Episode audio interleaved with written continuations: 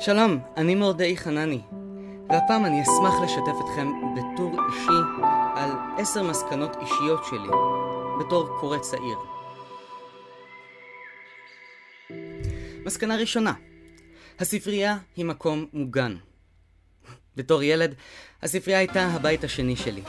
תמיד היה שם שקט יחסי, ומבוגר אחראי שיכל להגן עליי במידה והתלמידים מכיתה ג' ינסו למרוח עליי צמר פלדה.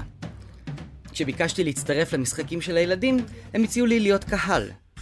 כשרציתי לקחת חלק בחוג ג'אז עם הבנות, שוב, הציעו לי לשבת בתור קהל, וכך גם כשהצטרפתי למקהלת בית הספר. במשך הזמן התרחקתי כי לא היה לי שווה לספוג את המולת החצר. ממילא לא משתפים אותי. אותה המולה תמיד הקשתה עליי את ההימצאות במקומות הומים. אבל גם כאן, הספרות הגיעה כפתרון. התחלתי להאזין לספרים, המידע והאוזניות הגנו עליי. האזנה לספרים מרכזת אותי בכל משימה מורכבת ומשככת את הרעש באוטובוסים ומקומות צפופים. למעשה כמעט והפסקתי להאזין למוזיקה. מסקנה שנייה אהבתי את הספרייה, אבל התקשיתי בקריאה לכשעצמה. העיניים שלי כל הזמן התרוצצו בין הפסקאות. למרות הכל, המדפים היו מקום מיסטי והעניקו לי שייכות. עוד לא ידעתי שיש דבר כזה ספקטרום, ו- ושאני חג סביבו כמו כוכב פלוטו בקצה מערכת השמש. אבל בינתיים היה לי מקלט. תמיד עודדו את הילדים והילדות בכיתה שלנו לקרוא כדי שידמיינו את עצמם לוחמים או נסיכות. אבל אני קראתי כי ספרות הוכיחה לי שאפשר לעשות משהו מבלי להיות הכי מוכשר, ספורטיבי או פופולרי.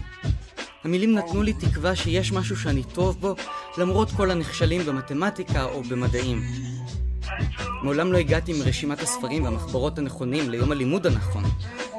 ופעם אחת גם לא לבית הספר הנכון. אבל ידעתי איפה למצוא ציטוטים מספרים גם שנים לאחר מכן. המסקנה השלישית הייתה שילדים כמוני הופכים להיות הסופרים שאת הספרים שלהם אני קורא. במשך השנים ערכו בבית הספר שלנו מפגשים עם סופרים. כאשר הם תיארו את עצמם בתור ילדים, הרגשתי שהם מספרים עליי. כולם התחבאו בספריות, והסתרבלו בכבלי הדמיון שהשתלשלו להם מהמוח בזמן שהם התבקשו למלא מבחן בהנדסה. בכיתה ט', המורה לחשבון אמרה לי שאם היו מכניסים את המוח שלי לציפור, היא הייתה עפה אחורה. כעבור שנים גיליתי שאותו הדבר קרה גם לאגי משעול. המסקנה הרביעית היא שסופרים הם אנשי מקצוע שנוטים לחבוש שני כובעים. הרבה לפני שהוצאתי עוסק פטור, הייתי בטוח שרק סופרים עוסקים בשני מקצועות. בכל מפגשי הסופרים הם סיפרו על עיסוקים בתחומים נוספים, בזמן שהספרות נשארה איתם, ותמיד היה להם לאן לחזור. כבר בתור ילד הבנתי את הגדולה האמיתית של הסופרים. הם שונים משחקנים שמחכים לאודישנים, או שוטרים שמפסיקים את עבודת המשטרה ברגע שהמדים חוזרים לארון. סופרים היו נערצים בעיניי מכיוון שהקדישו את עצמם לכתיבת ספרים לילדים כמוני, ואף אחד לא התרברב בתמורה שקיבל. המסקנה החמישית הייתה שבספרות יש מקום לכולם. ספרות הייתה הבטחה לכך שכל משוכה תהפוך לנשק, כי אנשים כמוני הופכים בסוף להיות סופרים. קראתי אף על פי שאף רומן לא שיקף את הזהות הקווירית שלי. ושום סופר לא טרח לתאר התמודדות עם פער בין דיסלקציה לגאונות. למרות שהייתי מסונבר מכדי להבחין בהיעדר הבבואה של עצמי בין הספרים בספרייה, תמיד קראתי מתוך ידיעה שאכתוב את הספרים שחסרים לי על המדף.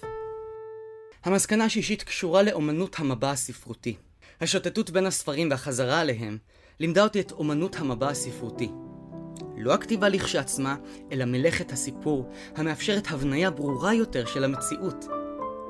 דבר אשר עלול להיתפס בעיני הזולת כתמוה. רוב האינטראקציות שלי עם העולם החיצון מבוססות בעיקר על אינפורמציה, רשמים או אנקדוטות. אנשים מתקשרים אחד עם השני באותה אגביות שהם מדליקים סיגריות, ואני מציץ שיחות כמו עם אבני צור. אומנות המבע הספרותי לימדה אותי שיש דרך אחרת. לספר בכל פעם סיפור אחד שאלף אנשים שונים יבינו באלף דרכים שונות. לא מדובר בתחליף לאף קשר חברתי, אבל הוכחה לכך שיש מקום ומשמעות גם לקולות שאין להם דרכים אחרות להישמע. המסקנה השביעית היא שאלה. יד בהישג יד קריאה בספרים נתנה לי מענה עבור התודעה שלי, המתנסחת בינה ובין עצמה במשפטים מורכבים. מעולם לא יכולתי להבדיל בין כעס לאדישות בפניהם של הזולת, ובטח שלא להביע את עצמי תוך הפרדת הטפל מן העיקר. אבל מילים עזרו לי לנסות. במשך השנים התגבשו לי שלושה רומנים במגירה, אבל המחיר עבור ההוצאה שלהם הלך ותפח. עריכה לשונית, עריכה ספרותית, הגהה, וזה עוד לפני שפונים ללקטור. הייתי זקוק לעוגן שיאפשר לי את כלי הייעוץ היקרים, אך ההכרחיים האלו, להם זקוקים סופרים מודרניים. המסקנה השמינית היא, מה קורה כאשר מילניאלי מחפש מקצוע? אחרי שנים במחיצת ספרים, ידעתי שאין בהם תוחלת, והייתי חייב למצוא דרך לתעל את הידע שצברתי. שלוש הכוונות תעסוקתיות שלחו אותי לכיוון של מידענות. הרי מה יותר טבעי עבורי מאשר ספרייה? בפועל, הסילבוס לא עניין אותי. המרצים שחיפשתי ביוטיוב נשמעו טרחניים, ובמדשאות של בר אילן כולם הסתכלו עליי כאילו מעולם הם לא ראו גבר במכנסי זברה. הייתי מוכרח להתפשר. או להודות בפני עצמי שאני חסר תקנה. שלעולם לא אוכל להתמקד בתחום אחד ולהפסיק להיות עבד לגחמות שלי. מאז ומתמיד הייתי בטוח מול כל המפקפקים, אבל פעם אחת נתתי לספק מקום. כשהלכתי ללמוד תואר שני. מכל המפקפקים והמייעצים, לא היה אף אחד שהרים אותי מהשירותים של בר אילן בהתקפי בכי קבועים בהפסקות בין השיעורים. ואני מודה ששקלתי לעזוב את הלימודים אחרי שנה, כשקיבלתי הצעה להוציא רומן אחד שלי לאור בהשתתפות עצמית בעלות נמוכה יחסית. אבל הייתי מוכרח להמשיך את הלימודים. ספרים אולי קדושים, אבל המסגרת קדושה יותר. המסקנה התשיעית היא שהדור הישן של הסופרים חלף. קראתי עשרות ביוגרפיות של סופרים כדי להבין איך להמשיך. הקריאה גרמה לי להבין את תהום הדורות שנפערה מתחת לרגליי. במשך שנים שמעתי ציטוטים נפלאים על אלתרמן, דוסטויבסקי, שלונסקי או ביאליק. כמה שהם היו מסורים והקדישו את עצמם, אבל כשקראתי את הביוגרפיות שלהם לעומק, הבנתי שזו לא הספרות שגדולה, אלא התנאים שאפשרו לאותם סופרים, בעבר, להפוך אותה לכזו. טעיתי לחשוב שאני צריך להגביר את קצב הקריאה, או להתנער ולראות יותר עולם כדי לספק לעצמי חומרי גלם ראויים. הייתי משוכנע שסופר מוצלח צריך רק עורך שיאמין בו, או לקטור שיבחין בו. המסקנה העשירית היא שהספרות לא נועדה לאנשים כמוני. במשך שנים בדקתי כמה אפשרויות של מימון המונים, והוצאתי אלפי שקלים בניסיון להתקרב לקו ההתחלה. אבל אין לי את היכולת השכלית להבין מאין להתחיל. התהליך הזה משקף את המגרעות האיומות ביותר שלי. כישורי מיקוד ושיווק שאין לי לגיטימציה להתרשל בהם. ואין לי איך להסביר את הקושי להבין אותם. הוצאות לאור דורשות מסופרים מתחילים להיות בקיאים במימון, הפצה, לוגיסטיקה, שיווק.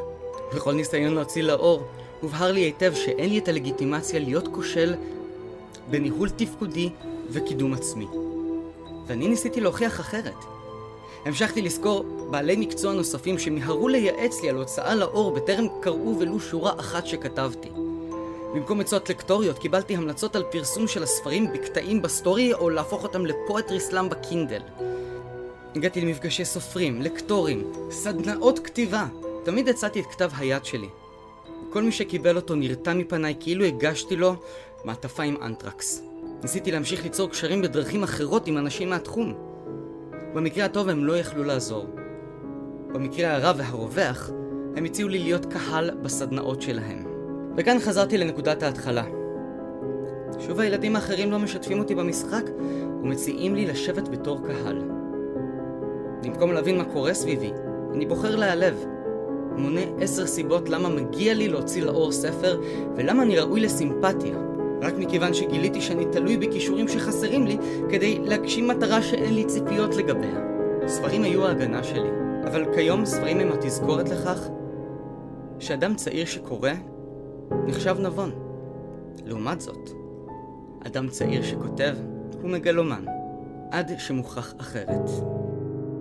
הייתי קורא צעיר, אבל היום אחרי הקורונה אני אפילו לא יכול להיכנס לחנות ספרים מבלי להרגיש שכל המדפים צועקים לי. אינך רצוי כאן.